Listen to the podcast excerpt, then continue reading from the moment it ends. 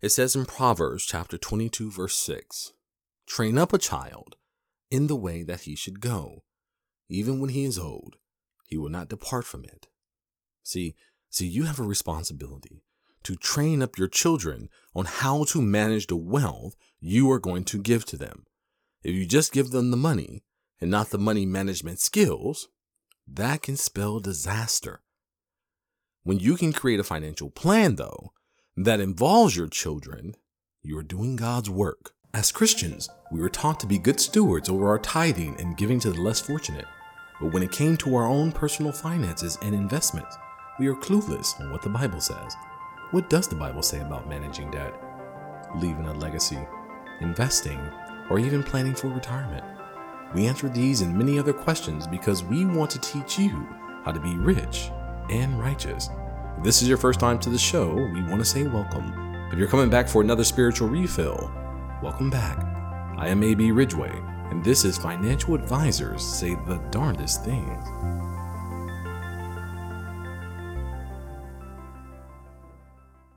Welcome back. I am AB Ridgeway, aka Mr. Christian Finance, the host of Financial Advisors Say the Darndest Things, and my mom's favorite Christian financial advisor. As always, make sure that you subscribe so you're notified every time we release new episodes. And be sure to like and comment on this episode.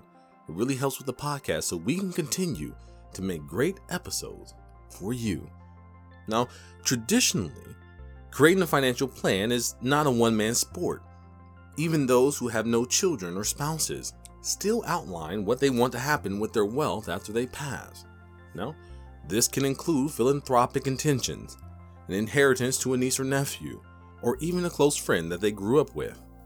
Now, regardless of your current situation, whether you have no family members or 10 beneficiaries, it is important to establish guidelines and expectations on how the money is to be distributed and under what circumstances those distributions will be made. So today, I want to talk about how might we help families to purposefully navigate the intergenerational complexities of family wealth dynamics and governance. Governance in this case being how we execute this financial strategy. So first, let's talk about the wealth transfer itself. According to recent studies, by the time that wealth is transferred to the third generation, 90% of the initial wealth is gone. So if you have a $6 million estate, then by the time your grandchild is done, it'll only be $600,000 left. Now that's a sad number, and we don't want that to happen to you. Now, can you guess what is the number one cause of this loss of wealth from generation to generation? poor investment choices is not the answer. Taxes is not. 60% of wealth is lost from communication breakdown and lack of trust in the family structure. So, the biggest threat to your net worth is not the stock market or even investment decisions, such as how should you take out of your IRA and when that only makes up about 10 to 15% of a loss of net worth. So the majority of the problem is the inability to communicate your purpose and intention to the next generation. Luckily, there is hope. Now remember, we spoke about framing, right, in our last episode about cognitive biases and mental barriers. If 90% of the wealth is lost by the third generation, what does that mean? It means that 10% of households break this curse and they are known as legacy families or families of affinity. And I want you to be one of those families. And it starts with opening the lines of communication with a purpose. And that purpose is not going to be your valuables, but your values. Let me say that again. The purpose of that conversation is not to discuss your valuables, but your values. Those valuables are going to fluctuate over time. Things are going to be bought and sold. The valuation of those valuables will fluctuate, but what should remain relatively the same are your values and your beliefs. Now, now don't get me wrong here. I don't want you to have a big, huge family meeting, hold them hostage for nine hours as you break down your philosophy about money and when you're seven buying your first soda to closing your last million dollar deal. This process of sharing your value should happen over time based on your readiness to share the information and the receiver's ability to accept the information. I'm going to say that one more time, a little bit slowly here. The process of sharing your values should happen over time. And this process should be based on your readiness to share the information and the receiver's ability to accept it. This is an extreme example, but bear with me here. I have four kids, and my youngest is a four year old. Now, I cannot expect him to understand the complexities around my estate. But just like a child, you're going to have to understand that some of your family members have not gotten the education. They don't have the tools, they don't have the resources to handle your estate, and will need to acquire those skills in order to manage it appropriately. And that takes time. With that said, here's a tip. When you are preparing your financial plan, I want you to identify the key advisors. I like to think of the financial advisor as a quarterback. You are going to be the head coach. And as head coach, you need to put people in the right positions. You'll need a financial advisor to put the plays together. You'll need wide receivers like an accountant and an attorney. You'll need a special teams to handle your philanthropic solutions. And you'll need a defense to help protect you against taxes.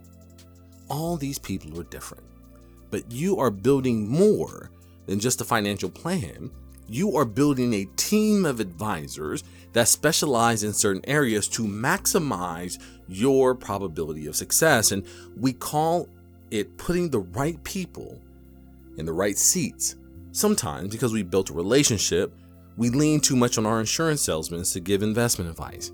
Or we lean on our attorneys to talk about taxes. Or we lean on our accountants to talk about philanthropy. See, when we do this, it can be frustrating because they may want to help and and they do have your best interest in mind, but they don't have the expertise to execute the plan from start to finish. Now, don't get me wrong, I understand.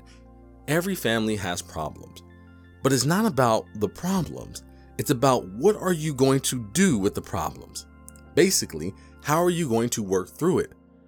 And luckily, you don't have to do that alone. You know, we have your financial advisor, you have your accountant, you have your attorney, you know, you have your insurance salesman, right?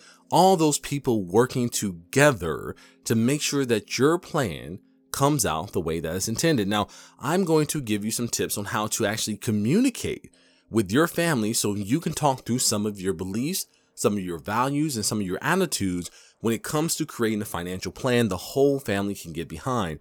Now, one of the first things we need to figure out in ourselves is how we show our wealth. What is our attitudes, our behaviors, our identity, our relationships, and our approach to money? Now, if I went too fast, don't worry. I'm going to break each one of these down here. So let's start with the attitudes and the behaviors. There was a study done by Jumpstart Coalition for Personal Financial Literacy in 2011, and they asked a group of students, where did they learn about money?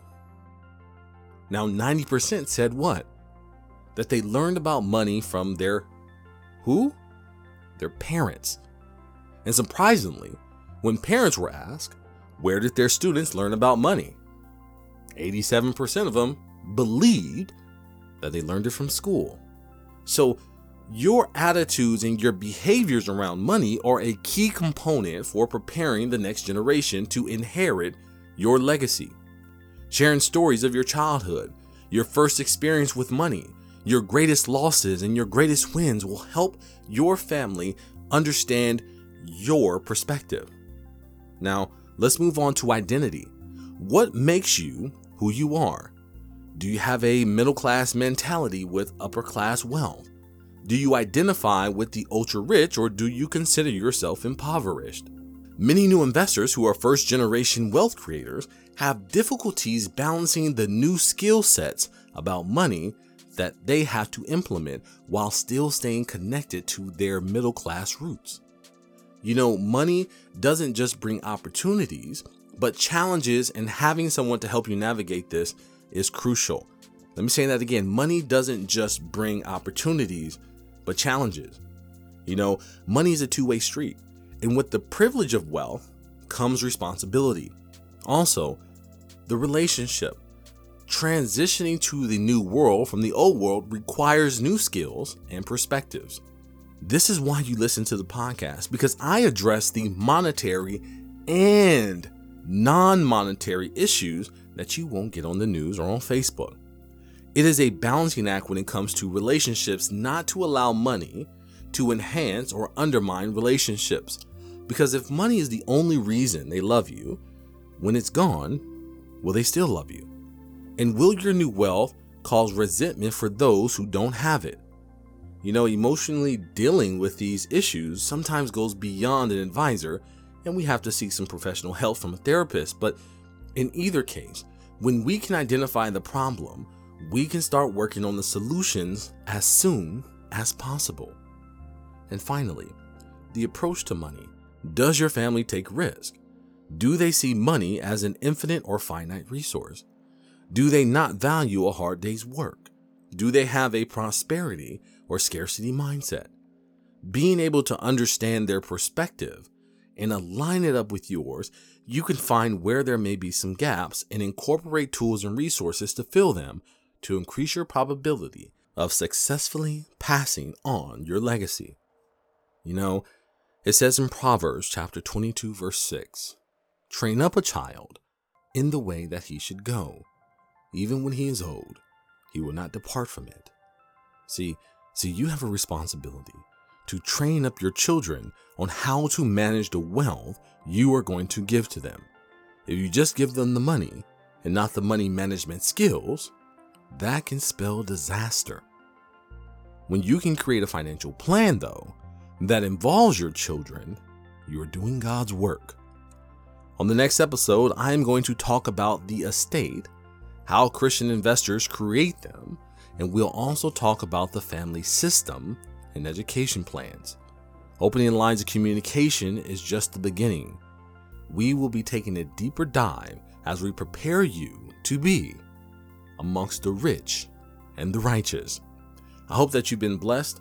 If you've enjoyed this episode, be sure to like, to comment, and to share. Also, if you're not subscribed to our podcast, go to www.abrwealthmanagement.com backslash podcast and join our family. And as a thank you, you'll receive a free gift. And if you need help building your financial plan, information to speak with a Christian financial advisor will be available right after the show so make sure that you stay tuned. Well, that's it for me. I am AB Ridgeway, Mr. Christian Finance himself, and I'll see you on the other side of your blessing. I hope that you've been blessed. As always, this episode was created by AB Ridgeway, owner of AB Ridgeway Wealth Management, a virtual and in person fee only advisor that believes that financial advice should have God in it. If you need help figuring out your finances, feel free to reach out to us at 337 414 3686 or visit our website at www.abrwealthmanagement.com and schedule a free consultation. New episodes are available every Friday, so be sure to subscribe. You can also listen to our podcast on your favorite platforms Amazon Music, Spotify, Google Podcasts, Apple Podcasts, and more. Or simply visit our website and join our family. I am AB Ridgeway, and I'll see you on the other side of your blessing. Elijah Ridgeway is an investment advisor representative and owner of AB Ridgeway Wealth Management, LLC a registered investment advisor which produces a podcast show and makes it available on its website and through other distribution channels. Elijah Ridgeway and any guests on the podcast are providing their own views and opinion and are not necessarily the views and opinions of AB Ridgeway Wealth Management. Nothing on the podcast should be construed as solicitation or offer or recommendation to buy or sell any specific security. Investment advisory services are only provided to investors who become AB Ridgeway Wealth Management clients pursuant to a written investment management agreement. Clients of AB Ridgeway Wealth Management may hold positions in securities discussed in the podcast Past performance is no guarantee of future results. All investments involve risk and may lose money. Financial advisors say the Darndest Thing podcast is for informational purposes only and should not be relied on for any investment decisions. Instead, please consult a financial advisor, accountant, attorney, and or conduct your own due diligence.